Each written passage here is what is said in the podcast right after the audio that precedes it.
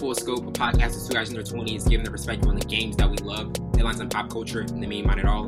I'm your host, Windsor Burns, along my counterpart, Devon Morris. How's it going, man? I'm making it. Making it. My mouth doesn't hurt anymore, so we're good. Update. He's back and ready to go. Definitely good to hear. There'll be a lot of topics to get into for this episode. Obviously, some football ones, NBA album reviews in the second half. In the last half, we're going to do a review of The Wolf of Wall Street. But start off with just the Chiefs win and rally past the Titans in overtime for Sunday night. Kansas City won 20-17 in Mahomes' finish. 43 of 68 for 446 yards and a touchdown. He also ran for the tying score in two-point conversion late in the fourth quarter. For Harrison Butker atoned for two earlier misses by drilling the go-ahead field goal in overtime. But what are your thoughts on Kansas City? You know, like, this wasn't a sharp offensive game, like for the entire part. No. Definitely some struggles. It had more of a playoff feel. I even heard like the commentators say that throughout the game. But what were your thoughts on this comeback win for them against a really good AFC team? You know, I didn't expect much from Willis. It's his first start. The offense is kind of changing every week. Excuse me. So I didn't think it was going to be a high-scoring game. Somebody said on Facebook he's having a Tebow-ish game, which I thought it was so funny. But no, I thought he did decently enough to be the starter for his first game. I think he managed well. I think they threw a couple good things at him, a lot of blitzes, a lot of different packages that he probably hasn't seen since Liberty. Right. But, switching to Patrick Mahomes, I mean, you throw 68 times, you gotta figure out a way to win. The man throws 43 out of 68, man. He's 10-year, $100 million or something like that, or more than that. But obviously you're going to get the ball in your playmaker's hand and happen to be your quarterback. But I love what Patrick Mahomes is continuing to show. Even though he doesn't have the star-gazed wide receiver core that he had a year prior, he's still able to make plays. And it's a easy process when you have Travis Kelce. I'll say that every time we talk about the Kansas City Chiefs, I think he's top 5 greatest tight ends ever. Yeah, ever. Top 5.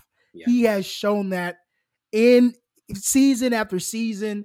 He's an amazing tight end, but I knew it was going to be a close game. The Tennessee Titans defense looked really good. Obviously, you might say what they gave up, like 400 passing yards, but they only have 20 points, and they had to beat him overtime. So hats off to both squads. And I think Willis is going to continue to get in his groove and find the perfect offense and the perfect plays for him. For himself. So, the sky's the limit for the kid. I didn't think he's going to do like spectacular, but I knew Patrick Mahomes was going to, be Patrick Mahomes. He got the W. Definitely. And with looking at the AFC and also the upset win that the Jets had over the Bills, like that was definitely a big surprise. Like, what are your thoughts on the AFC standings and just like how things look for like the top tier teams in the AFC? Oh man, it looks pretty good. I think it's a mix because you have the Bills, you have the Kansas City Chiefs. Yeah. You got some stragglers here and there, but I think obviously the two I'm looking for and have more confidence in is the Kansas City Chiefs and the Buffalo Bills, and we see them go at it already this year, and the Bills come out victorious. But I love those two young teams because they still find a way to win and be strategic of what the personnel they have. I love the way they make plays or create plays for the personnel they do have, and they make great moves in the offseason. So those two teams, I think, is top tier, and those are one that have more confidence in the AFC right now, hands down. Absolutely. Both of those teams are doing pretty good, yeah. Definitely. And now getting to Tampa Bay's comeback win versus the Rams. The Bucs won 16-13, and Brady threw a last-minute touchdown pass for Ricky Cade-Otton with 9 seconds remaining. And, another milestone of Brady's career that he reached was becoming the first player in NFL history to throw for more than 100,000 yards in a career.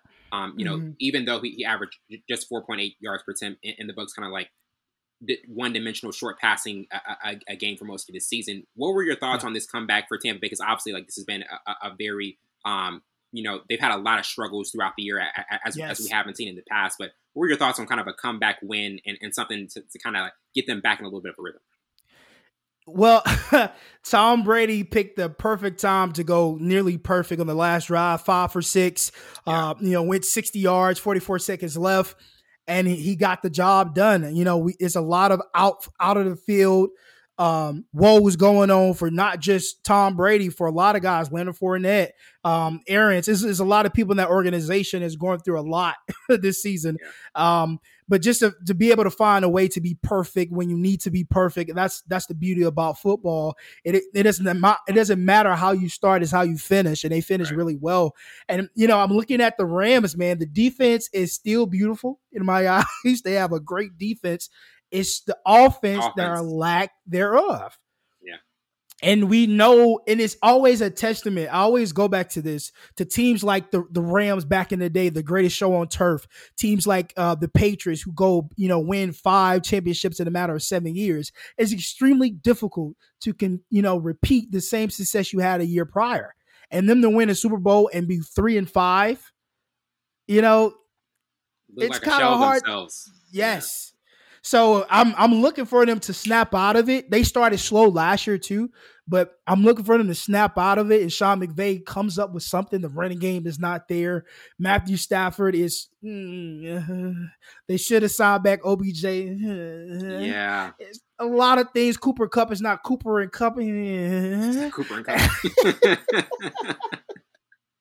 It's like a lot of how they have on Sunday night countdown, like you got Moss. Yes. This or Monday night. I mean, this one's gonna be like Cooper and Cuppin. Cooper Cuppin. But I mean, yeah, I think we got, you know, spoiled with Cooper Kupp. He obviously went for 127 yards and a touchdown, but I'm used to like seeing 168, 170 last year, back-to-back games. I love performances. Yes. And then you go get Allen Robinson. He's supposed to add something to you. You draft a couple young guys. You still have Van Jefferson. Well, Van Jefferson went out, but he came back in the middle of the season. But it's just a lot of things that hasn't gone their way personnel-wise and that hasn't accumulated to what they did last year. I'm looking for a spark. Who is that spark going to come from? It seems like defense can't spark them up. It has to be an offensive player. It has to be Matthew Stafford in my eyes, because you're the leader, you're the field general, the ball's in your hand 99.9% of the time. Yeah. So figure it out. You got to figure it out. And I think Jalen Ramsey said it. He said, he's like, we've been in this position and we know Sean McVay always come up. So we had a team meeting. It was like, bro, what are we going to do? Mm-hmm. Sometimes it's not up to the coach. Right. It's up to the players. Yeah, the players decide. Yeah. Yeah. Definitely. Better wake them up. And now getting into the Vikings 7-1 start in their win versus Washington. Minnesota won 20-17 on the road, and this is their 6th consecutive win. And tight end T.J. Hockenson caught all 9 passes Cousins threw for his way for 70 yards in his Vikings debut. What are your thoughts on, you know, Minnesota's 6th straight win and just, you know, the success that they've been able to have this season? Because this is a very, you know, a 7-1 team looking really good and just kind of finding different ways to win. You know, And I hate to say that because it's one of the rivals. It's in North. But they look extremely good. Kirk Cousins, I think it took him a while. We always see greatness, then we always see just fall off. We see that J. Cole, the fall off, you know? Still waiting on We see, you know, we've seen that when he was with the Washington Redskins, now the Commanders. Yeah. And we've seen that when he, you know, came over to the Vikings, that we'll see spurts of being a all-around franchise player, and then he'll just go downhill. But I think they finally figured out what to do. They drafted a great wide receiver in Justin Jefferson. You get Dalvin Cook back. You add Hockenson, some other weapons, and the defense is actually playing really good football. So everything is kind of morphing out. I want to see if the offense can withstand and continue to go forward. And it's all on Kirk Cousins, because we've seen this before. We've seen them go on 4 or 5 games, 6-game winning streaks, and then it just. And they have a tough schedule. Not taking anything from them. They have a very tough schedule. But I'm just interested in what how they're gonna continue this success in 7-1. You look at the Commanders, they're just glad to be here, to be honest with you. they got so much stuff going on, bro. Dan Snyder. We're just happy to play football. Right. We're just happy to be here. You know, Dan Snyder, who I met a couple of times. I mean, I'm not going to say anything about his character. He was cool, but, you know, he's up to, you know, about to sell the team. He's looking for potential people to sell the team to. So it's just a lot of stuff going on in the NFL right now. Yeah. And I think they're just glad to be here. What more can we say?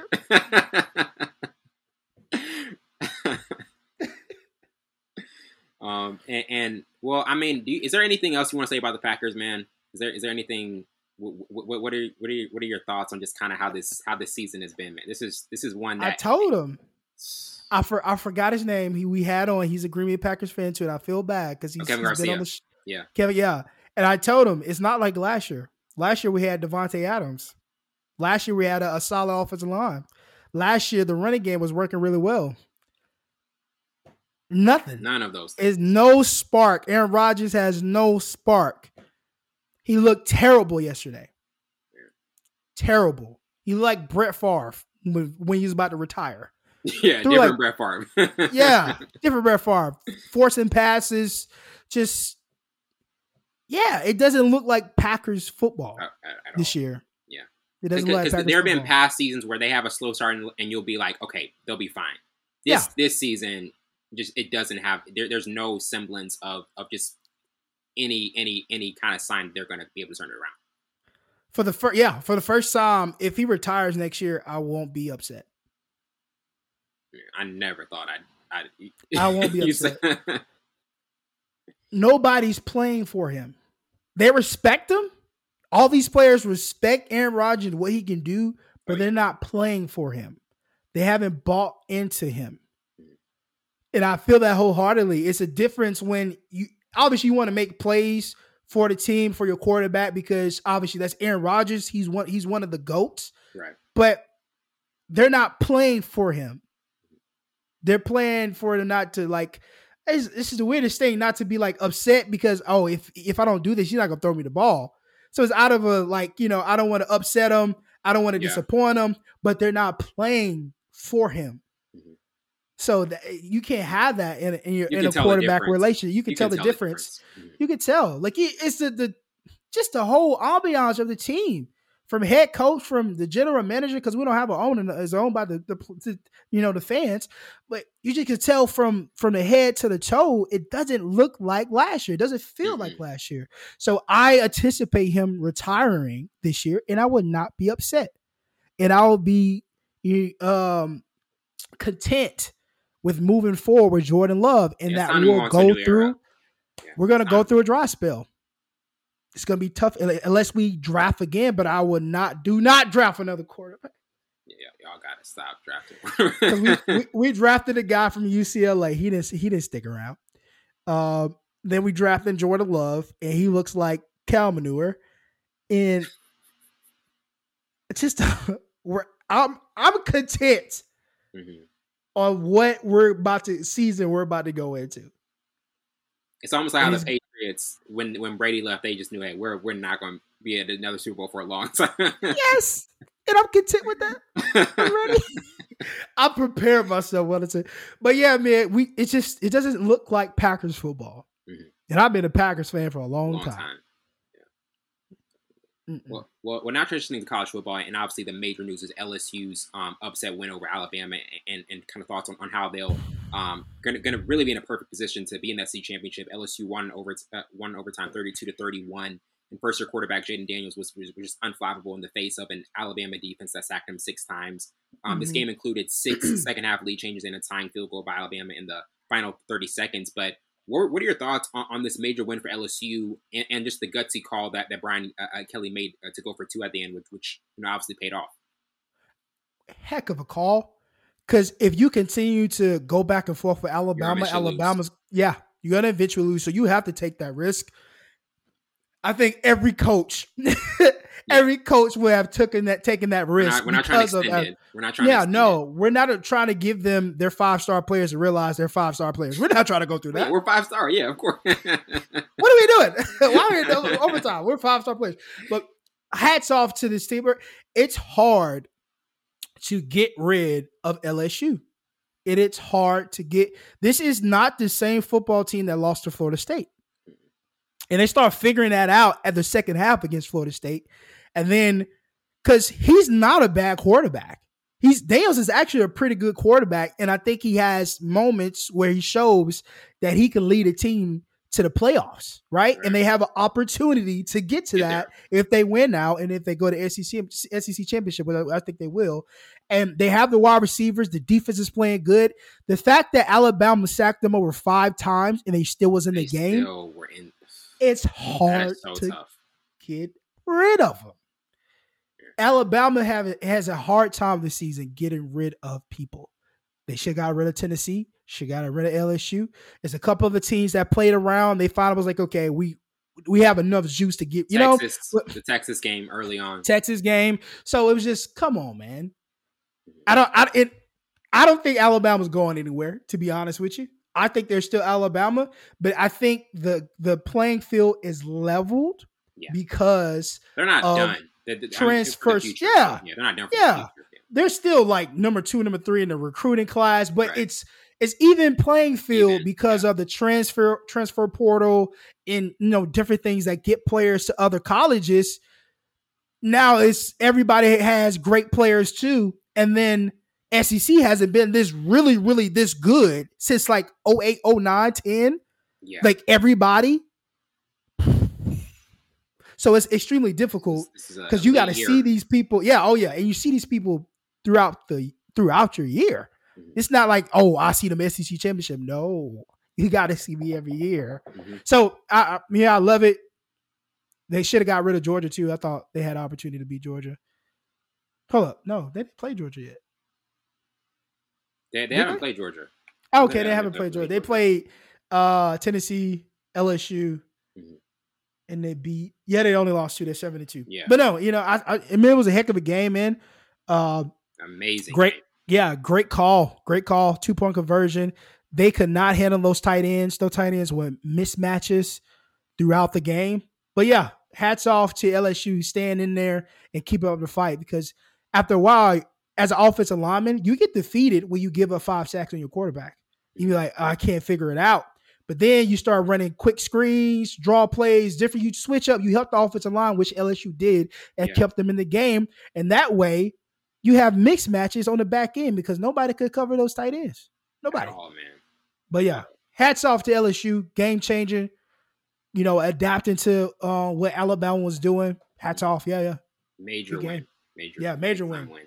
And now, kind of getting into Clemson's a stunning loss to Notre Dame, and this changing, you know, the college football playoff landscape. Notre Dame dominated Clemson 35-14 at home, and Prince College scored on a block punt. Benjamin Morrison returned an interception 96 yards for a touchdown, and had another touchdown to set up another score as Notre Dame earned another win for the second straight week over a ranked opponent. But what are your thoughts on this major upset for Notre Dame? And also, like, we've covered games with Clemson where they've been able to eke it out closely, get by, but this was the one week where it caught up with them and they just got completely dominated by Notre Dame team. You know, we've seen this year and the years prior that Clemson always starts off really slow. Right. And we've seen them with Wake Forest. We see them with even Florida, you know, all these Florida State. They start off really slow, then they pick up in the second half. Mm-hmm. Notre Dame, they give them a chance to. Going 14-0. Yeah, going 14-0 in halftime. I don't think at this point you have any speech left. I mean, they scored 21 points in the fourth quarter. Mm-hmm. So I don't think you have any speech to go into like, hey, we're only down 2 scores. It's 0-0. They're scoring on every possible aspect of the game. Block, punt. And then Clemson looked like they were in high school, missed tackles, just out of cues, penalties. It's just they look sloppy, and Notre Dame took advantage of it. Now, if you would have asked me if I thought Notre Dame would beat Clemson before, you know, going to the game, I would have said no, because Clemson, I think, is finally in a groove. And I was saying a couple weeks ago, I'm interested to see how they continue to implement. Hey,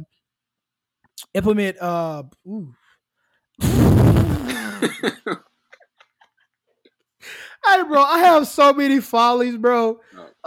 Ukulele. DJ Ukulele, how they will continue to like slow the game down for him. Mm. They didn't slow it down enough for this one. But it was just like, you know, they came in it just out of sorts. So it's hard to come back when you're not tackling, you're missing tackles, you're out of position, penalties, quarterback, the play call is not good, coaching is not good. You get Fs across the board and you lose 35-14. Cut, paste, dry. Moving on. But they're still number 4. Crazy. I mean, only lost one game, but crazy. Still crazy. Crazy. And that's another thing, like this Notre Dame at the beginning of the season looked like they were struggled a lot, were losing games, and now like kind of turning it around a little bit. Do you feel as though it's one of those things where they're kind of starting to almost like maybe not the same extent to LSU, because LSU, you know, they had a loss at the beginning of the season, but were able to they're obviously turned it around greatly. Like when a team kind of struggles at the beginning, but then they kind of look to turn things around the second half. What do you kind of attribute that to mainly? I mean, you know, continue to believe in your head coach, believe in the system that he's implementing. I mean, he's still, fairly new program, has changed since he's been there. They're so used to Brian Kelly being there for, 20 plus years. Now he's at LSU, which is crazy. But just the atmosphere and what they're trying to accomplish there, I think you can each week you take it, day by day, and each game you get better. I've seen Notre Dame get better. I didn't think they were going to beat Clemson. I'm the first one to tell you that. But I thought they progressed enough to be like, okay, we can win at least 7-8 games this season and, finish off strong. But when you beat, top 3 team, now your psyche goes up, you're hyped, you're amped up. Now they're seeing what they're capable of. Yeah, what they're capable of, and the patience of the game, patience of getting better every week, and then remembering why you do 2-3 a days in the off season, why you lift, why you do this, why I committed to come to Notre Dame for the school spirit, win, lose, or draw. So I think they're finally feeding in and buying into what the new era of Notre Dame is. So hats off to them. Good win. Keep it going. Question mark. Keep it going. Question mark. And now getting into Georgia's big time home win versus Tennessee. Georgia won 27-13. Also took a 21-point lead late in the third quarter. And its defense, teed off on Hooker and never allowed him to get comfortable. He was sacked 3 times in one possession in the fourth quarter, and a fourth sack was wiped out by a face mask penalty. But what were your main takeaways from a dominant Georgia home win? And this feels like one of those wins where it's like a reminder game that Georgia's, still the best team in the country, and you're going to have to get through them if you want to win the title this year. They threw different coverages and different blitz packages at him in the beginning. But once they start getting home without blitzing, the game is over. Yeah. When you don't have to sacrifice one of your DBs or your middle linebacker or your Mike, whatever, to get to the quarterback, and your front four can get to the quarterback, the game is over. The game is completely over because he hasn't seen that. People had to blitz to get to him. But if you consistently get into the quarterback without blitzing, bro, psyche of a quarterback, you're going to feel it because you can see when they're about to blitz, when they're off the edge. But if your front four is getting there as a quarterback, you're alert. You're not, like you said, he couldn't get comfortable because they were getting home. So that was the game right there. And that allowed DBs to cover longer. It was beautiful. Their defense is so beautiful. And then Bennett doesn't make many mistakes. He's that quarterback who's going to clean game. He's going to manage it. He's going to take what the defense gives him. He might go deep a couple of times. He has a lot of weapons. Don't get me wrong. He got thousands of weapons. He got a guy that's 9'6". High five God before he came in the game. I saw it. Like, I just saw the cloud. He just high five God. But he doesn't make mistakes. And when your defense, like I said, when your defense gets home without blitzing, you can run any package. You can run it more cover 2. They're not going to get over top because they love doing wheel routes. They love, making the defense confused. They couldn't do that if they're getting home. Hats off to the front 7. Hats off to that front 4 defensive lineman and interchanging the defensive lineman. They won the game for sure. They won the game. Absolutely. And now kind of getting into most intriguing Week 11 game, a team that just keeps winning, Oregon. I'm still intrigued by what they're doing. They're going to be playing Washington in an important conference matchup. But to you, looking ahead, what is your kind of most intriguing Week 11 game? you know, we laughed at Oregon. Well, it's just, first of all, Oregon's, you know, schedule is weak. The biggest game they played was against Georgia. and we saw what happened, right? But I am impressed with Bo Nix. I think it took him getting impressive. Out. Yeah, getting out of the SEC, because there's more talent in the SEC. Given you go to a different conference, you're going to be able to sit in the pocket, because the SEC, they made him a dual threat quarterback, which he was coming out of high school. But I think now he's able to be a pocket passer and use that, you know, West Coast offense to his betterment and be it better as a pass thrower. I love that. I love that about him. But they're not ready for anything other than their schedule. And I say that because if they go against any other SEC team again, if they have to meet Georgia again, you think it's going to be the same. It's going to be the same outcome. SEC is just different this year. SEC is just completely different. And I think people are finally realizing and seeing how good the SEC is, because we always talk about it. But you're seeing it. Kentucky was still good this year. Tennessee is good this year. Alabama, Georgia, some other ones. Florida is in there, in and out. You had to bring them in there. You're like, I gotta bring my team in. We're in and out. But no, I mean, I'm impressed with Bo Nix, what he's doing for that team, and being the first year starter and still being 8-1. But they're not ready for that noise again. They're not ready for it. It's levels. It's definitely levels to this. And transitioning to the NBA, and to start off with, obviously, the major news of Kyrie's 5-game suspension and the controversy of his recent comments. The Nets suspended him without pay this past Thursday, just made by his kind of repeated failure to, quote, unequivocally say he has no anti-Semitic beliefs, end quote, with Irving later issuing an apology for a social media post last week about a book and a movie that feature anti-Semitic tropes. But what are your thoughts on this suspension and kind of the situation surrounding Kyrie's comments? Because there have been obviously moments in the past where Kyrie has had issues with the media, the vaccine, and now this season we're kind of seeing more of a clash with him and kind of like what he's putting out on social media. You know, it's crazy. I don't see anything he did wrong. To be completely honest with you. Freedom of speech is being taken. Freedom of speech, first of all, he just posted a movie, right? Jews to Negroes. What's the problem? How is that? I tried to. Puzzling. Yeah, and I'm saying, like, what are y'all still upset because of the COVID thing? Y'all making a big deal out of it because now we see what they did to Kanye. It was like, oh, it's okay to do this now. All right, we're gonna do this to Kyrie because we should have did it. Like, are you trying to make an example out of him? He didn't say anything out of his mouth. Yeah, just posted something. Yeah. I am baffled, bro. It's like, what can you post? You know what I mean? Like, it's just, and they were saying like, oh, that's promotion. I'm like, he never spoke about it. Just put it up. He just put it up. I think it was on Twitter, or was it Instagram? It was on Twitter. Literally Twitter. Everything is on Twitter. Everything. I don't understand it. Like, yeah, I just don't understand it. I think they're trying to make an example out of him or something because of last year. We're tired of what you're doing. We gave you enough leeway. Now he didn't even say anything about Jewish people. He didn't say anything about, so why does he have to meet with Jewish leaders? Why does he have to do all these stipulations to play basketball again? Yeah, the stipulations that they recently put up are like, crazy. That's a full-length laundry list of things he's got to do. And, yes, even people are saying, like, Kyrie might decide, hey, this is not for me. I don't have to continue to. And I would be fully okay with it, fully supportive. Because, like, you shouldn't have to kind of go through all that just to get back and play basketball. They're trying to appeal it. The Players Association trying to appeal it. But if he retires, and I hope he does, because you don't need to. I think you're solidified. I think you solidified in basketball. You got a championship. We see you as top 10 greatest point guard ever. I don't think you will ever win another championship ever again.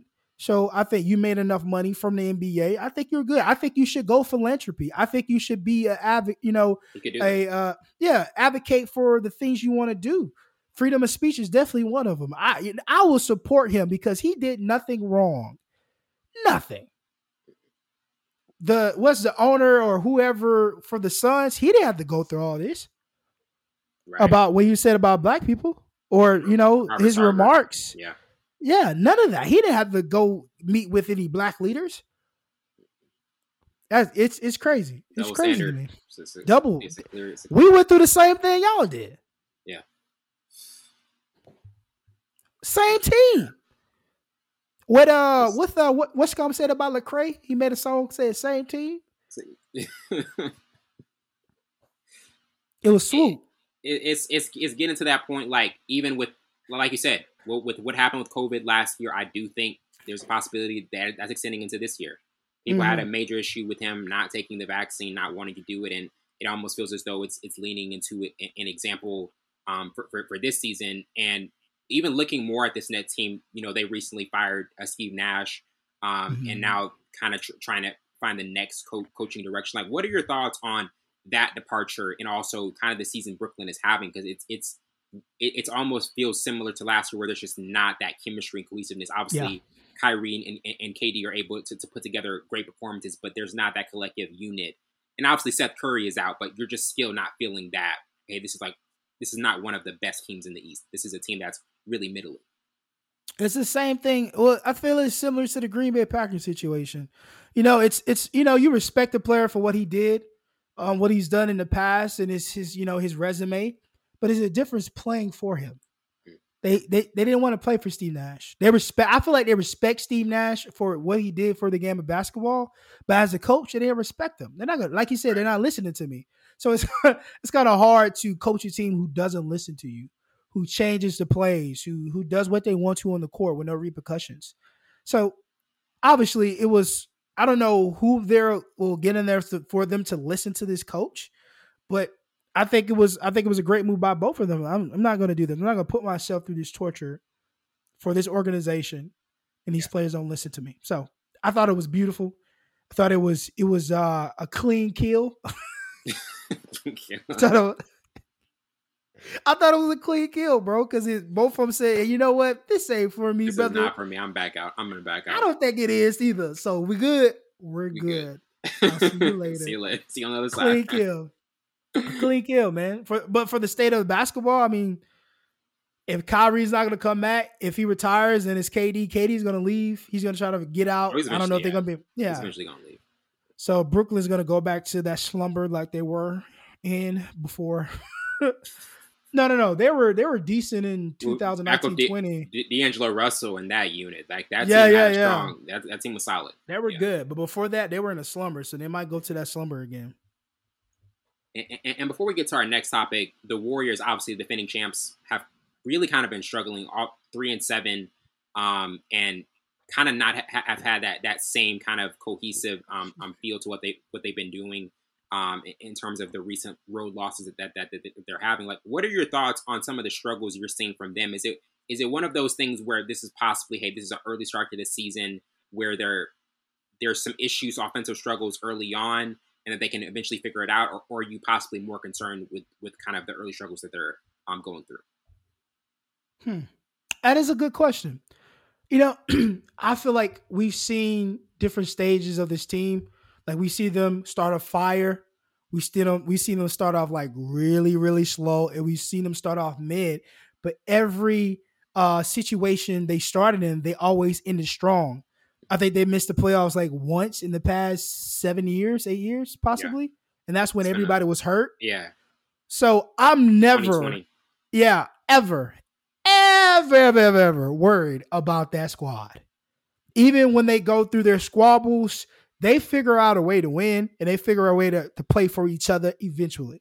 Mm-hmm. And I think last year we saw that they started off decent. And then, they started off good and went crazy. But the year before that, they started off decent, and we saw that, play-in. Yeah, got to the play-in tournament. Yeah. And then there was like, okay, next year, y'all going to see a different team. And we saw a different team. So I'm not, I'm not worried about that squad. I feel like they're going to figure it out. You know, I think they have a great front court, back court, and they have a great bench. They're going to figure it out, That's what they do. If any team I'm like solidified in confidence with, and intertwined with, it's them. No worries. Because like I said, we saw them start off really slow. We see them start off on fire, and we see them start off mid. In every opportunity, in every situation they've done, they ended strong. So, yeah. No, this situation won't be better, any different. And now kind of getting into if Cleveland or Milwaukee's start to the season has been more impressive. These are the top two teams in the East. Milwaukee's 9-0, Cleveland's 8-1.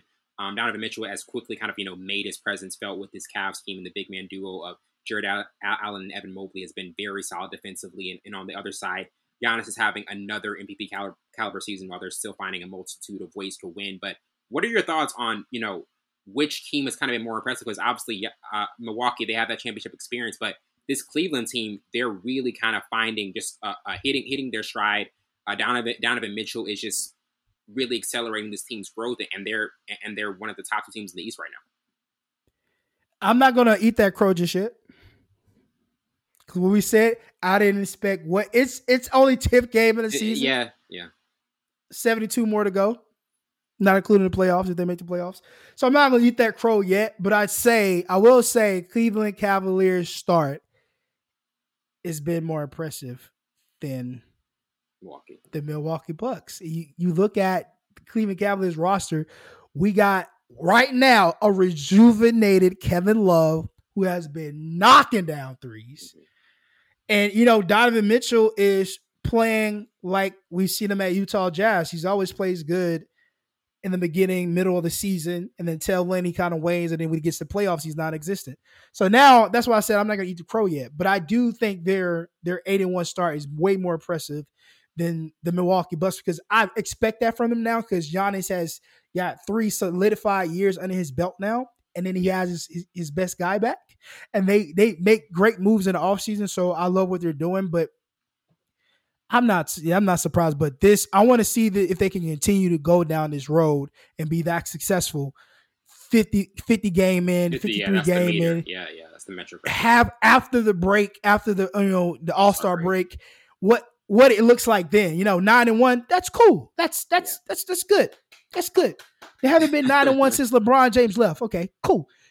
But it's so hard to continue that success. It's a long season. So, but I'm not taking anything. I love this, what Donovan Mitchell is doing. Kevin Love looks like he's rejuvenated. I think they got some young guys that are coming off the bench who are doing pretty good.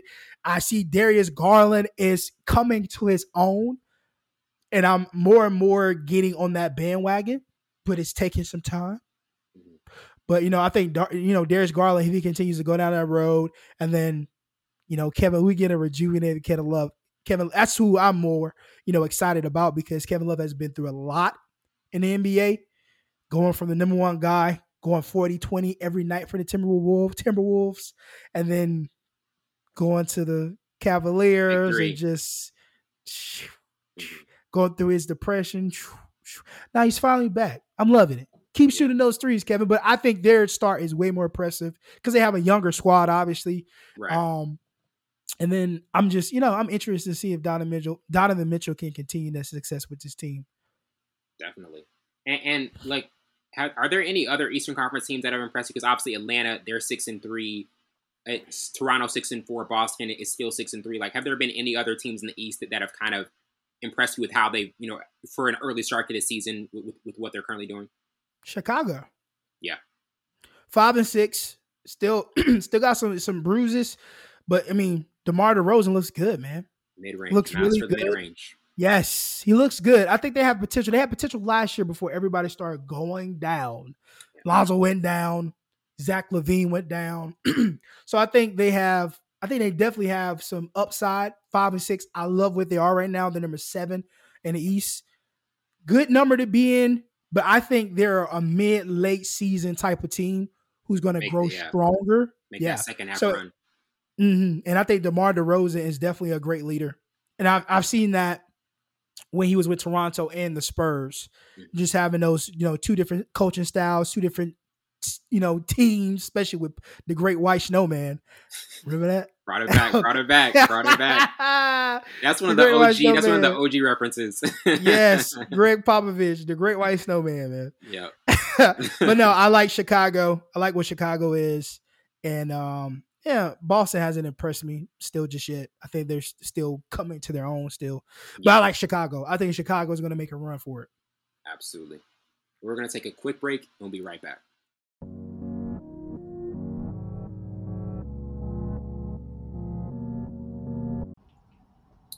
Welcome back to the show, and now we're getting to the second half of our topics, and we're joined by a special guest, Maurice Hendricks, a good time, a friend of the show. It's been on countless... Yeah. Got to bring the round of applause. Thanks so much for being back on, bro. What's up, man? How y'all doing? Doing good. Yeah, man, definitely doing good. And to start off, before we get into album reviews, obviously, thoughts on the tragic passing of Takeoff and kind of, you know, the unfortunate cycle of this happening. The last Tuesday morning, Takeoff was shot and killed in Houston, Texas, and police received a call of a shooting in progress around 2:34 a.m. local time. This is obviously, like, you know, a major blow to hip-hop and him, you know, being originally from the very influential trio, the Migos. But to you, Maurice, like, how will you remember Takeoff, you know, in the short life he had, and also kind of, you know, the continued loss of rappers we've had this year? Yeah, man. When I heard the news, it was, like, so surprising. I was like, how, you know? It wasn't, like, surprising in the sense that it happened, because, like, it happens all the time, right? And it's continuing to happen. So, like, at this point, it's, like, you know, we have to take a look into why it's happening and, like, what's going on. What are we promoting in our music and stuff that is allowing this to happen? But, yeah, still tragic news to hear, especially when you hear about, like, the actual circumstances of, like, what went down. That's, like, bro, like, just in the wrong place at the wrong time. So it's just sad to hear, man, like. We just got to do better, you know? Yeah, definitely. Savon, to you, like, what were your thoughts, like when you first heard the news and just kind of like Maurice was saying, the cycle that we kind of are continuing to see tragically? Yeah, wrong place at the wrong time, to be completely honest with you. It just, you know, I never understood throwing dice anyways. But just have that slight moment of, if people didn't feel like they had to say something when they're being disrespected, or learning when to say stuff and not say anything, because that escalated too fast. And then how do you get shot by your own people? It's just the weirdest thing ever. So, man, that's really sad, because I never knew that Offset was the nephew of Quavo until he passed. I didn't know that. I didn't know they were related. I knew they were cool or whatever, but I never knew they were related, which is, yeah, it hits a little harder now, knowing their relationship, and that's why they kind of, obviously, Quavo and Offset stayed while Quavo and Takeoff stayed while Offset did his own thing. So, but it's very sad, man. I thought Takeoff was the better Mingo, the better rapper, to be honest with you. His flow was a little bit better. His ad-lib. We had just talked about him with their last album. Yeah, we just talked about them. Yeah. So, man, that's very sad. Wrong place at the wrong time, but just knowing how to control your... I know they probably was drinking and other stuff was in the system, so it's kind of hard to... Control your emotions. Yeah. He would still be here. Like, if y'all would have just, like, you know what I'm saying, talk, you know, whatever, bro, we about to slide. I'm not about to even do with this. And walked away. Yeah. I mean, the crazy thing is, like, that late, too. Yeah. That late, it just didn't make sense. The craziest thing was, like, it wasn't even, like, Takeoff that was, like, getting angry, right? It was, like, other people that, like, were getting heated. He just stood up to, like, I think, like, you know, calm down the situation, or he just, like, stood up out of nowhere. I think from what I've read, just, like, kind of, like, either get away, walk away, or, like, calm down the situation, and then bam, you know, he got shot from, like, crossfire or something. So, like, that's just, like, the craziest thing to me. Like, how did it escalate to that level to where, like, you're caught in the crossfire and, like, you know, stuff like that? He wasn't even the guy that was, like, beefing with anybody or talking. So that's the crazy part. Yeah, definitely. And getting to our first album review with Drake and 21 Savage's Her Loss, and kind of thoughts on this collaboration. And this new album, you know, there's a lot of beats on here, kind of that blend up-tempo trap vibes with old school R&B and debonair hip-hop vibes. Drake, you know, sounded extremely competitive and focused throughout the project, and 21 kind of adds relatable greatness throughout. But to you, Maurice, like looking at this collab album, obviously, like, ever since the Jimmy Cooks collaboration, that they've kind of been deemed as, like, a possible project coming. But what were your thoughts on this overall project and just some of your initial takeaways? All right. Uh-oh, he's laughing. I'm about to hit y'all with that Savon review real quick. The controversial Savon review. I'm not going to lie, man. I came in with low expectations because we've talked about this before, where I think Drake's at a point where, like, he doesn't really have that much to prove. He's not like being pressed to try anything new. So I think like I came in with low expectations in the sense that like I wasn't expecting like anything new, like experimental. I was expecting like previous Drake. But man, to me, like I don't see all the hype behind this album. Like, don't get me wrong. I will say the production was amazing. I do like the production, right?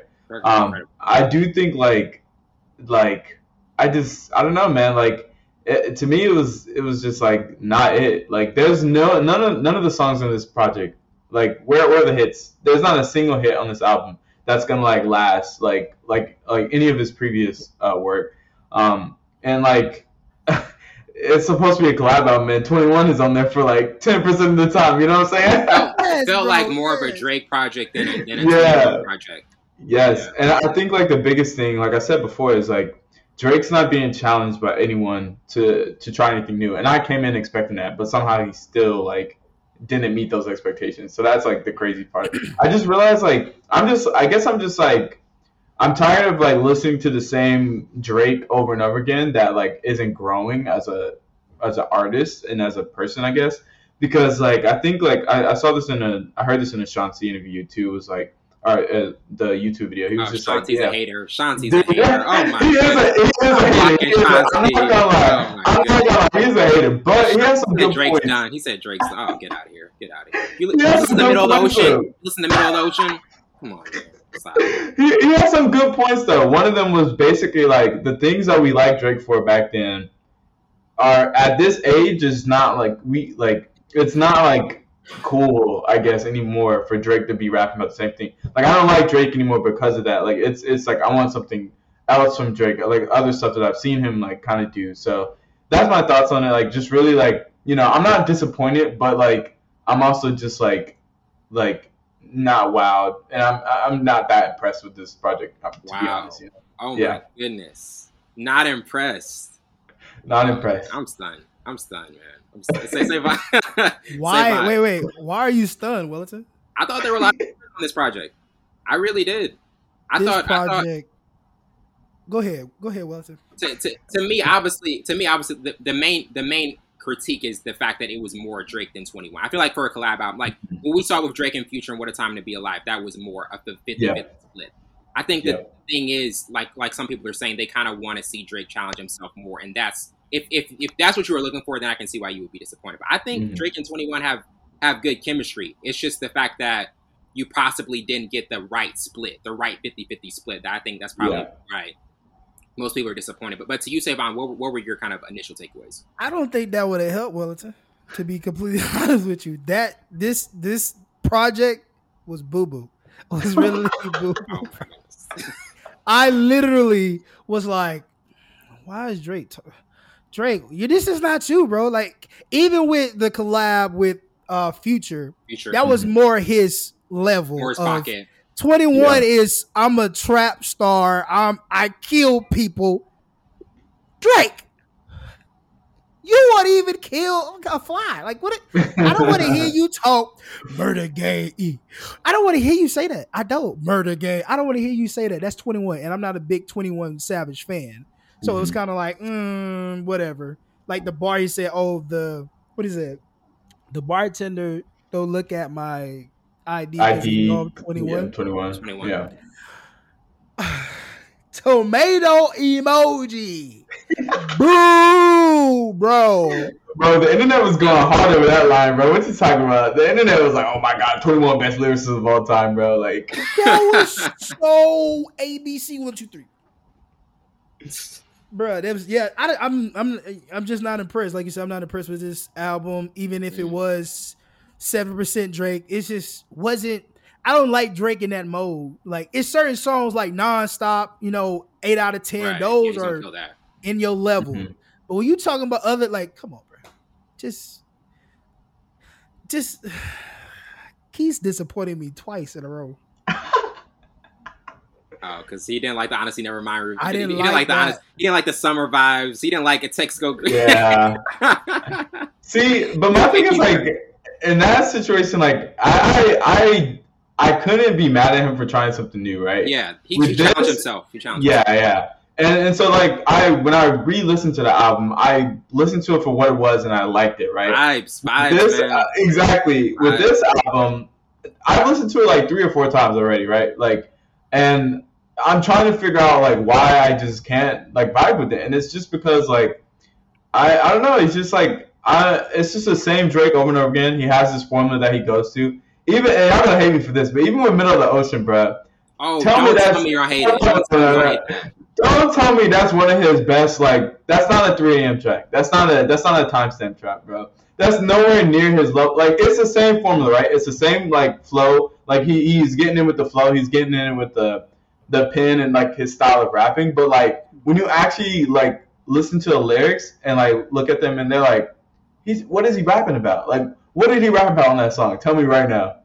I don't remember. He's so much richer than us. He's so much richer than us. Song. He's so much. That's what you. Bad, bro. I don't remember that song. Remember when he used to rap about, like, getting to the top of the game or, like, staying in the top of the game? But now he's rapping about how rich he is, and he does that every song. So it's just like, all right, cool, bro. We know how rich you are. We know you're a single bachelor. Like, you're 30. Like, what? He almost 40, and he's still talking. Yeah. I don't like that. On his defense, like, what else is there to talk about? That's what I'm saying. It's kind of like, if you were at that, I don't know, man. You're at that level now. If you're the top of the mountain, what else are you going to talk about? Jay said the same thing. Gambling? Jay does the same thing. Oh, I gamble every Thursday. Like, what is he going to talk about next? Yeah, like, that's what I'm saying. That's a level people want to get to. Exactly. Yeah. You're not wrong. I think, like, okay, but, like, Jay-Z, like, he does it in a different way. Like, because he doesn't do it as much. I think that's, like, the thing, yeah, right? He just drops.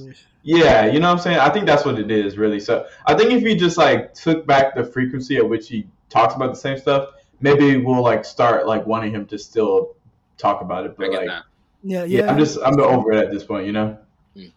You're not wrong either, because I'm tired of this, too, because I'm disappointed. I'm still listening to other Bibles. I never thought I would see the day where Joe Budden praises 2 Drake albums and Savon and Maurice criticize 2 Drake albums back to back, man. Never thought. Don't tell me Joe Budden likes this album. No, Budden likes it. Wow.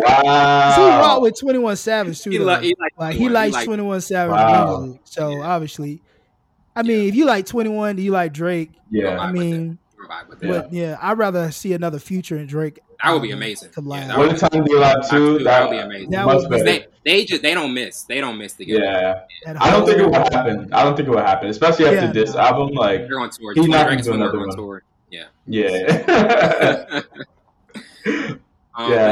And I'll get into our next review with Divisions, working on My Karma, in their latest project, which was, you know, one of the most kind of highly anticipated R&B albums of the year, executive produced by Jermaine Dupri. And, you know, there's elements of admitting toxic ways in past relationships and some people kind of, you know, having to lose in order to appreciate having what they have in the first place. But to you, Maurice, like, what were your initial thoughts on this album and kind of, you know, the direction that they took in it? Yeah. So this is actually the first, like, Division album I fully listened to. Like, I think I've listened to a couple of the other songs in the past or some singles every now and then. But this is the first album that I sat back and really, like, took in. But yeah, overall, I really like this. The soundscape on this project, like, the instrumentation is amazing. And I really liked, like, Take It Slow. And then there was one more song I really liked that I added to the playlist. I think it was, like, Stay Faithful or something like that. Stay Faithful is no point. Yeah. But yeah, dude, just the soundscape. And, like, to me, it was something fresh. Like, it was something fresh in music that I'm really missing right now. Like, I'm craving something fresh, and this album really gave it to me.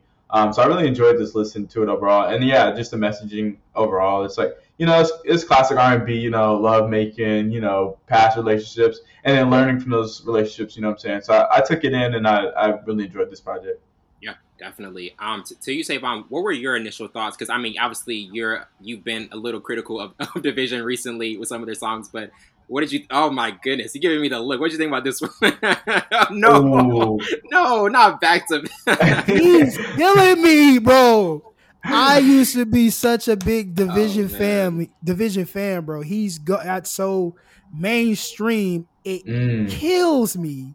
Mm. Bro, if you go back and listen to the EP that him and Westcom dropped, the first ever music they ever dropped, that was true Division music. This other, even Muse was kind of All his other stuff is mainstream, is boo-boo. Even Jermaine Dupri bald head self should have said, you know what? We're going to take you back to the beginning. Back to the 2000. We're going to take you back to the beginning and get y'all right. But this, this wasn't it, bro. Like every song, I just maybe I'm not connecting music because I didn't like Westcom's album, Ari Lennox's album. I didn't like that. I still can't believe you didn't like that album, man. I really didn't. I couldn't get into it, bro. Tell me I'm crazy, Reese. Tell me I'm crazy. You're not that crazy.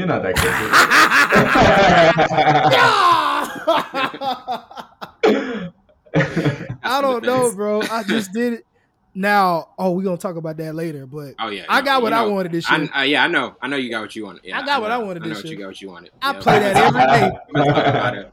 Yes. I play it every day. And now kind of getting into Westside Gunn's new album 10, in his latest project, it's a kind of another vintage Griselda type record with consistent flows over soulful beats that hit, and there's just confident deliveries and hungry bars throughout. But to you, Maurice, like, what are your thoughts on this project from Westside Gunn and kind of also some of the guests that he had on, because he had an array of impressive guests as well. Yeah, I saw he had Aesop Rock in there. Yeah. I'm gonna be honest, I don't really listen to Westside Gunn that much. So this is like my first project I listened to him. I don't know, man. It's not typically my style of music that I listen to. So I do listen to some artists that are more like the old school hip hop side, where they're like, it's vintage, really vintage 90s. Yeah, the vintage style. Like I don't know if you guys know this guy named Mavi. I really like his stuff. We just talked about his last album. Yes, yeah. Bro. Oh my God. Oh, dude. I wish I was on for that review. That album was amazing. Yeah. But so for this album though, like for Westside Gunn, I don't know, man. I can't get behind like of course Griselda's a legendary producer. But I don't know. Maybe I just am not that into that style of hip hop. Yeah. So like a lot of samples, a lot of like talking and like the skits kind of stuff. That's DJ Drama. In the background. DJ Drama. Yeah. So I'm like, I was like, where's... Oh, wow. So, I don't know, that's just me, though. I like the more melodic stuff and, like modern-day hip-hop. But that's still, like, that vintage style, but, like, modern style, like Mavi. So, like, right. This album was all right. Like, I listened to it, but I didn't really enjoy it that much, to be honest. All right. To you, Savon, what were some of your takeaways on it? You already know, authentic hip hop. Yeah. I love this. That boom pop, the beats, the just like lyricism, bars, like this is what hip hop was supposed to be until you get all this melodic stuff, which is cool. Mm. I ain't gonna hate. You like the melodic stuff too.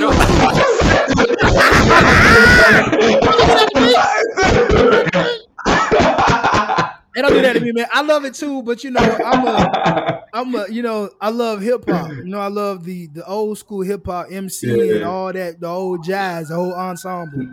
But I thought it was very solid. Westside Gunn don't miss because he's in that pocket, and he's like, I give him a pass even if it doesn't sound good because he's authentically hip hop. And we're missing that, you know what I mean? We're missing that type because, Freddie Gibbs is on that vibes. He does that as well. He does, authentically hip-hop. There's some other guys that do it too.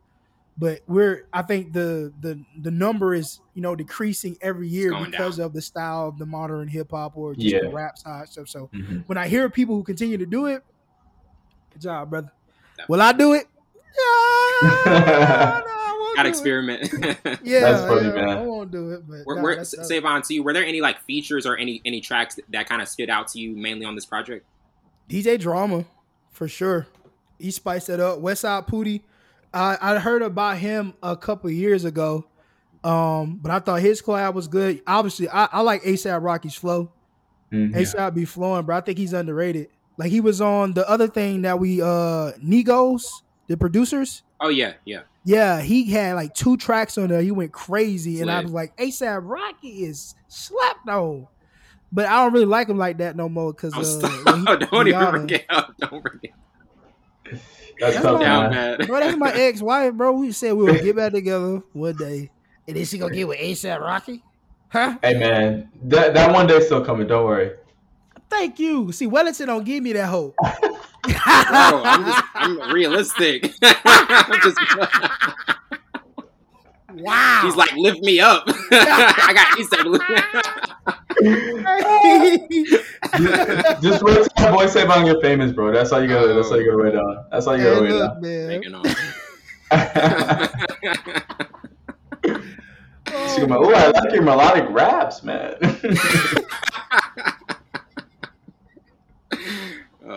And now getting into Smino's new album, Love for Rent, in his new project, it's kind of one of his most well balanced ones, and there's just an adequate amount of rapping within an ever expanding vocality.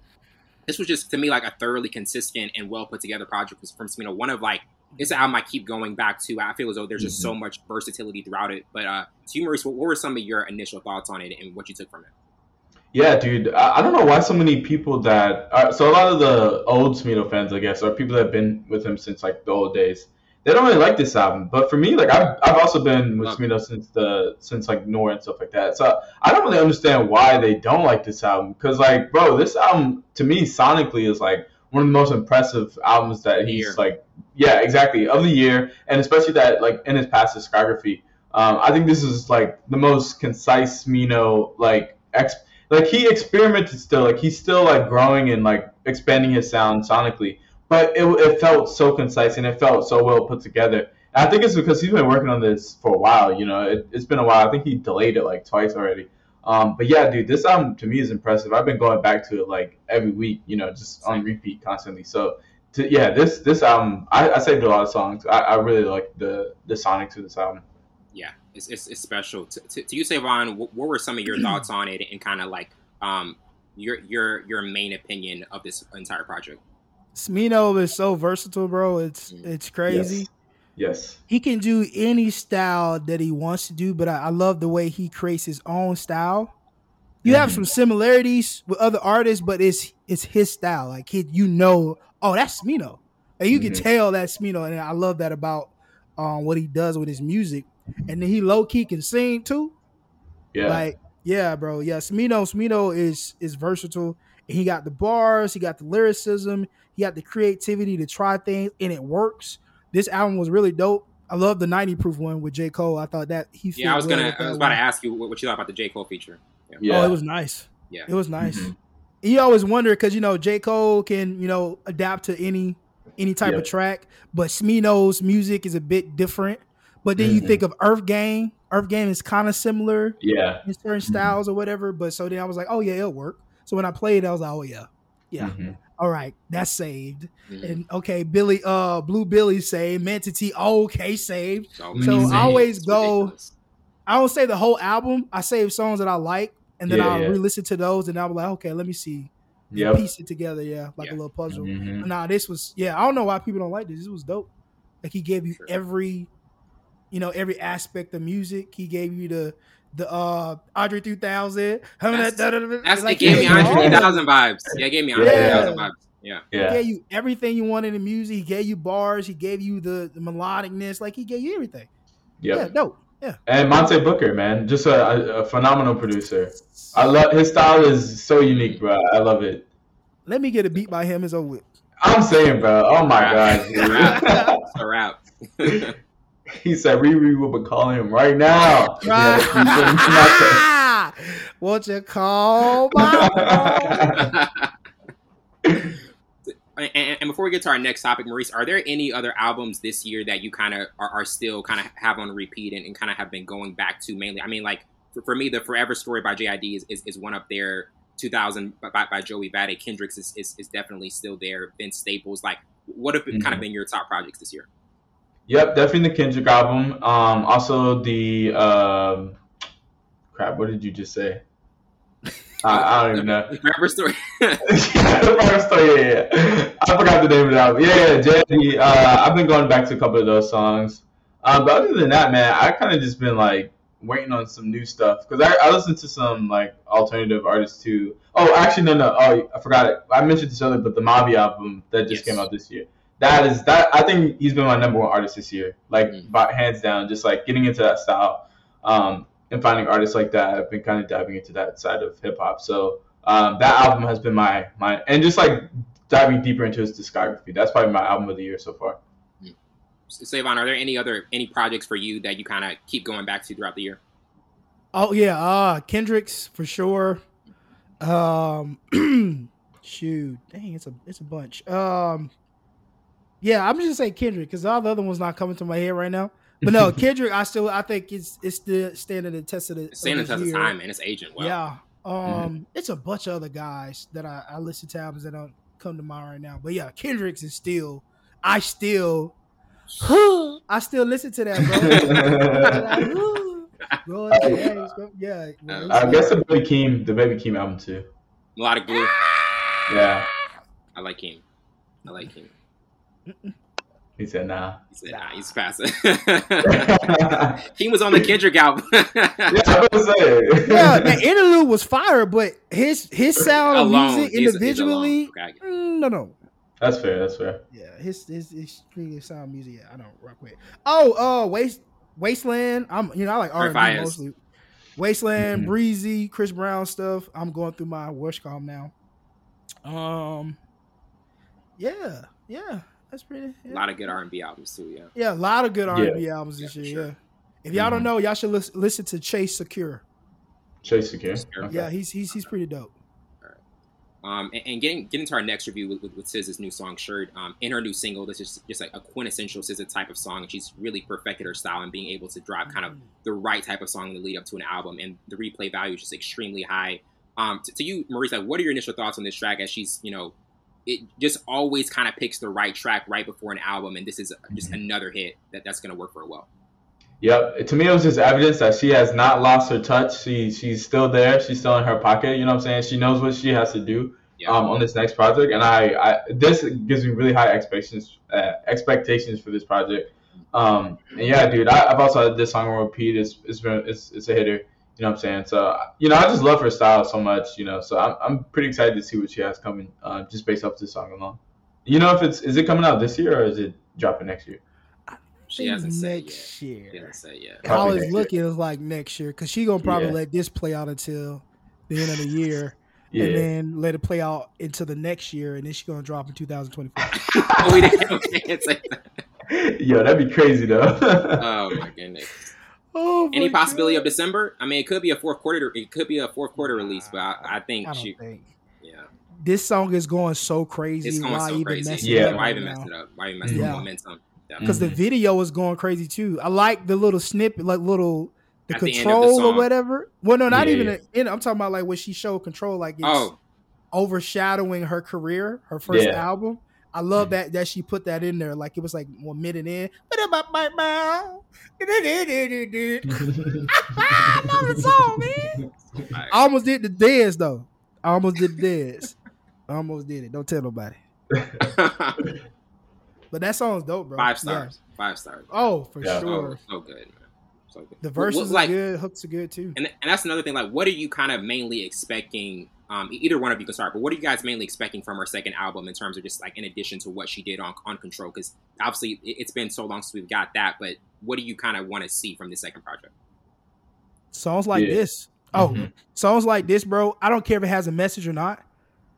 Like, Control had a hidden message in there, but if she has a bunch of songs that don't even go together, she can make it a playlist. But it has to be songs like this. That's fair. Yeah, it has to be songs like this. At this point, we don't care what it is.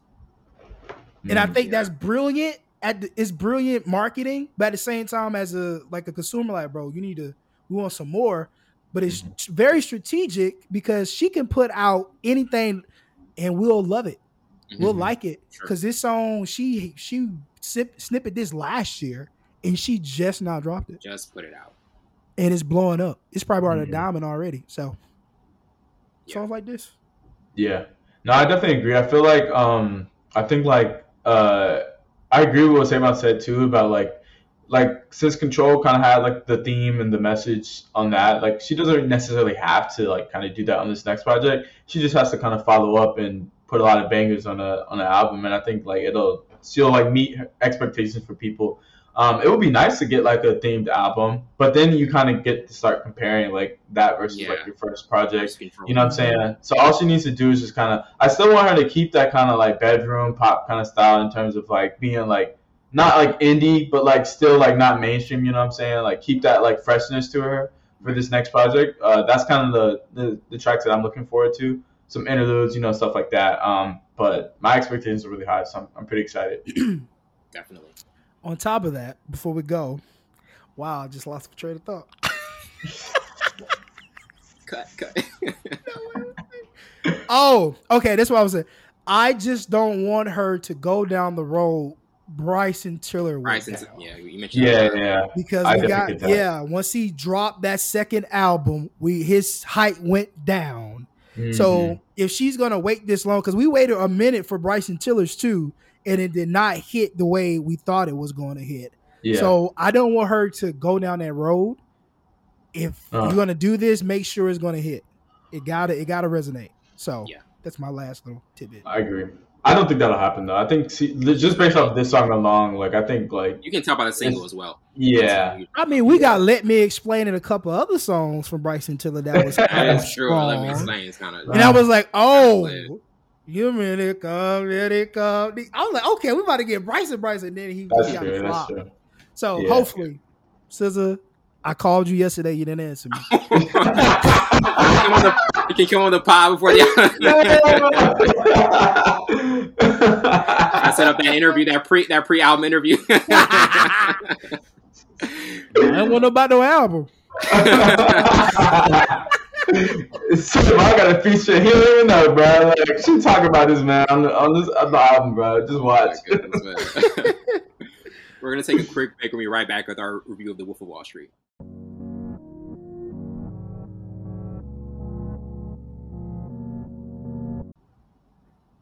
Welcome back to the show, and now we're getting to our review of The Wolf of Wall Street. And to start with the overview, The Wolf of Wall Street is a 2013 biographical comedy crime film directed by Martin Scorsese and written by Terrence Winter, based on the 2007 memoir of the same name by Jordan Belfort. It recounts Belfort's perspective on his career as a stockbroker in New York City and how his firm Stratton Oakman engaged in rampant corruption and fraud on Wall Street, which ultimately led to his downfall. Leonardo DiCaprio, who was also a producer of the film, stars as Belfort, with Jonah Hill as his business partner and friend. I'm also Donny Asif, Margot Robbie as his wife, and Naomi LaPaglia. But it had a budget of $100 million, brought in $406 million into the box office. It has an 80% rating on Rotten Tomatoes, included 5 awards, the 86th Academy Award ceremony. But to you, Maurice, to start it off, what were your thoughts on this film? You know, it had extremely funny moments, self-referential, and just, you know, another one which Leonardo DiCaprio was extremely dynamic. Yeah, it's one of those films I think I watched a while ago, but when I did watch it at the time, all my friends were like, oh, you gotta watch it, you gotta. I was like, whatever, I'll watch it eventually. But when I did watch it, I was so glad that I did, because man, this is one of the best movies I've seen in a while at the time when I watched it. But yeah, dude, it just all around was such a good film, from the comedic elements to the story to the writing, everything was just solid, even the cinematography and the everything like that, you know. Just overall, it's the most hilarious movie I've seen in the time. So yeah, I really enjoyed this film overall. Definitely. To you, Savon, what were your initial thoughts on the film and the components in it? Super funny. Had every element that I was looking for in a film, especially with, you know, being in a Leonardo DiCaprio and then a Martin Scorsese film. We get introduced to Margaret Robbie. I'm probably butchering her first name, whatever. I was like, who is this? Where'd she come from? And she got 3 or 4 look-alike with people celebrities that look like her, or she look like them because they've been solidified. But no, it's a bunch of great actors in there. We get Matthew McConaughey in this film. We get that. We get Jonah Hill. We got John Berthon. Even John Favreau. We get so many people in this film. And I don't understand how, I guess because it's Martin. Martin to get anybody to get in this film. But yeah, he had a lot of people in here. We got introduced to Christine Milioti. She came aboard on How I Met Your Mother at the end, and she was actually the mom or whatever. So we got introduced to a lot of people, and then we got, you know, actors that we love. So I thought it was star-studded, and it met expectations. Mm-hmm. For sure. You know, Maurice, a film that I talked to you about a long time ago, well, not a long time ago, but recently, Amsterdam, had a star-studded cast that didn't meet it. What are your thoughts on because a star-studded cast doesn't always work. Sometimes it doesn't meet the mark. What are your thoughts on when a star-studded cast does meet the mark, and just what decides it in terms of when you put all those, you know, talented actors together and actually does hit the mark? I think at the end of the day, it boils down to like chemistry. I think like everybody in this film had chemistry with each other. Everybody understood the assignment and they just acted their roles, and they did really good. And they probably like challenged each other to pull stuff out of the role that if there are other actors that weren't as like big as them, they probably wouldn't have been able to like really challenge themselves to pull that out of the role. So. But yeah, everybody just really killed their part. They played their parts really well. And yeah, I think my favorite person obviously in the film is, well, we'll get to that later. It's just the intro. Let me not get ahead of myself. Yeah. Get into our first topic from 1 to 4 stars. What would you give it to you, Maurice? Like, what would be your particular rating for this film and some of your reasons? Oh, definitely 4 stars. There's nothing in this film that I can like really knock away points for. Just because like I think like I mean, if anything, I guess even the length, like yeah, it was a long movie, but it was funny the whole time. Like there was never like a slacking moment or anything. Yeah, yeah. So I think overall 4-star film, no doubt. Yeah, I would definitely give it 4 as well. I mean, this was just a powerhouse performance from DiCaprio and Scorsese, and it really had a brilliant direction describing such an intriguing type of character. To you, Savon, what would be your particular rating for this one?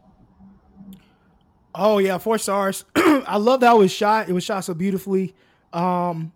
Used a lot of different action types that I didn't think was necessary, but it worked well with the film, especially just like the scenes in the office, just like how it was shot. Yeah, it was beautifully shot. And then I mean, it was super funny. You had a lot of improv moments. It checked boxes. Yeah, 4 stars for sure.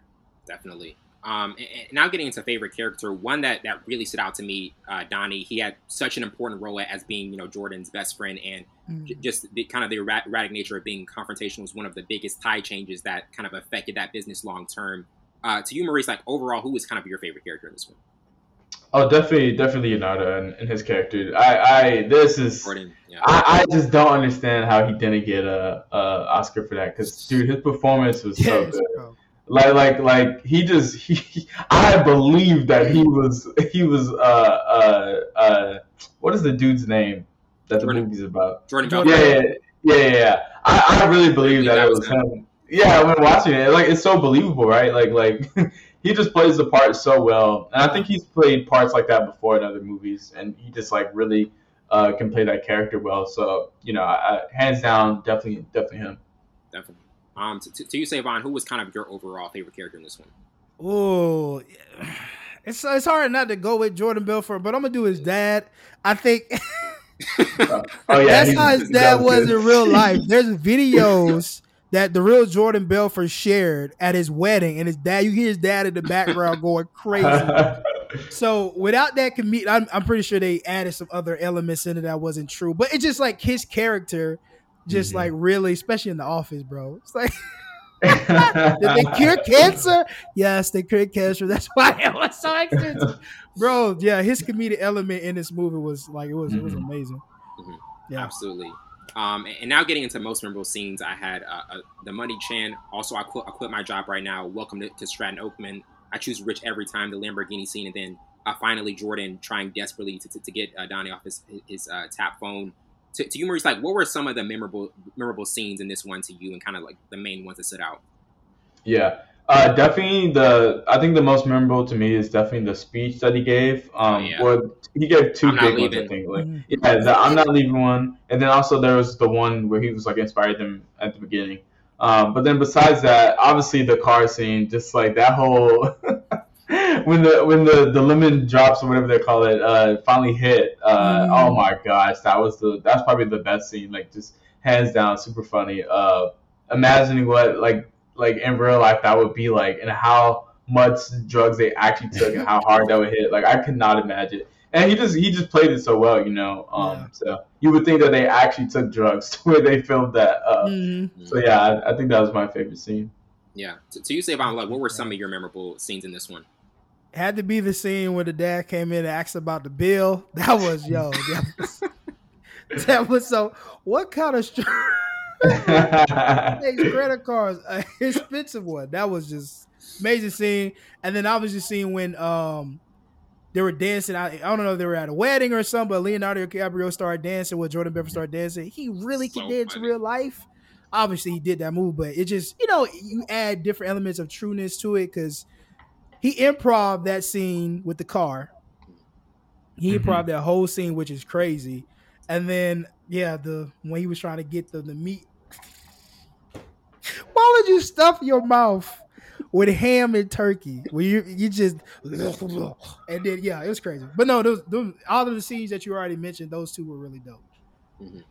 Yeah, and I mean, when you have an actor like that who's improvising certain scenes, like Savon, we mentioned in the past what Joe Pesci did with Goodfellas, and that scene where he kind of goes on that rant. Like, what stands out to you particularly about that when an actor can do that and just kind of like think on the spot and really kind of go into character? I think that's the trust between you and the director. Obviously, you know, Leonardo DiCaprio was a director on this as well with Martin Scorsese, but most of the time, and a lot of directors will tell you this, they don't allow some actors to riff or improv. Quentin Tarantino said he was like, no, they're going to say my effing script. Yeah, it's okay for them to improv. It's a tiny bit, but you're going to stick to the script.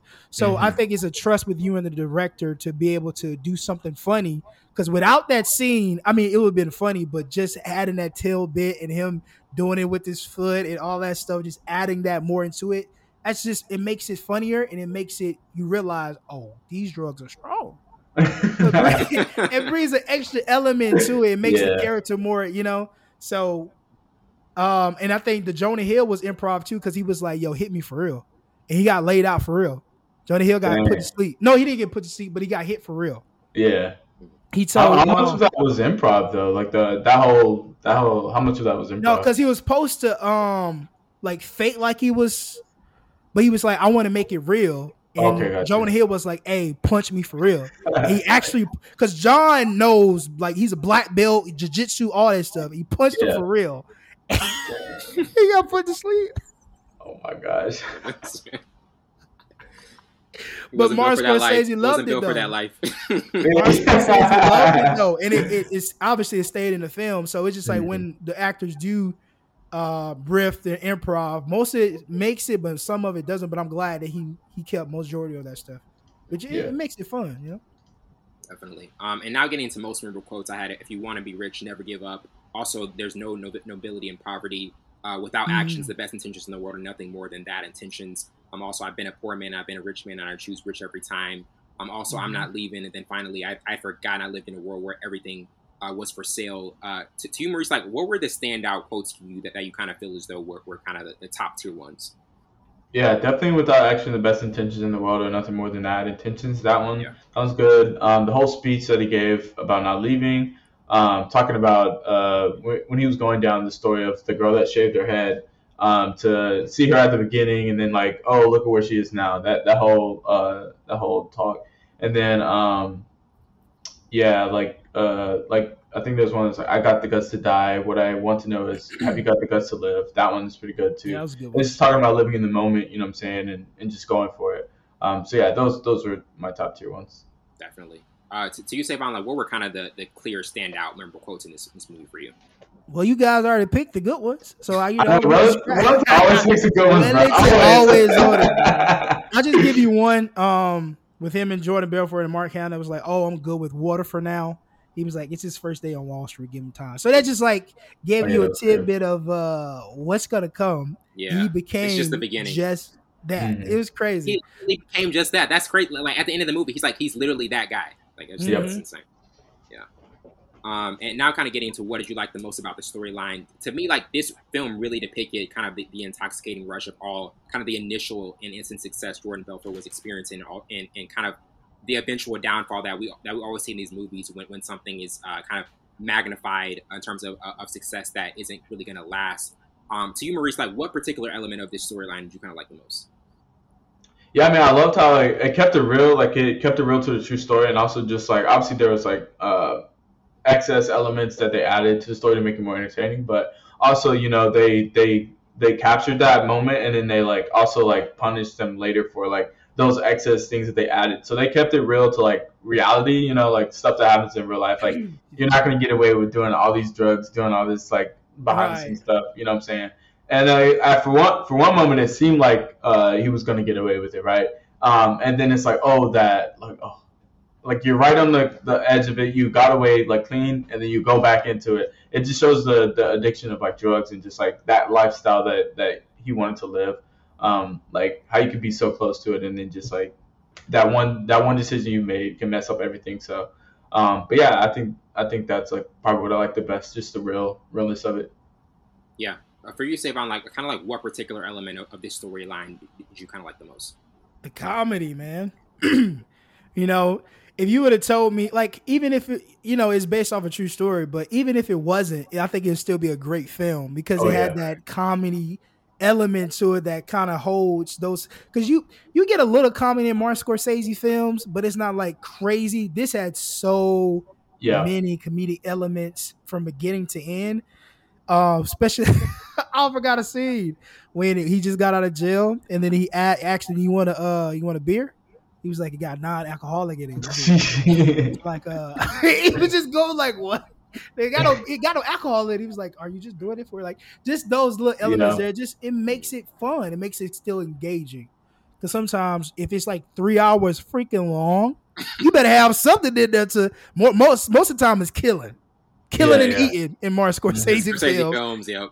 Yeah. This had, having spaghetti 3 a.m. Yes.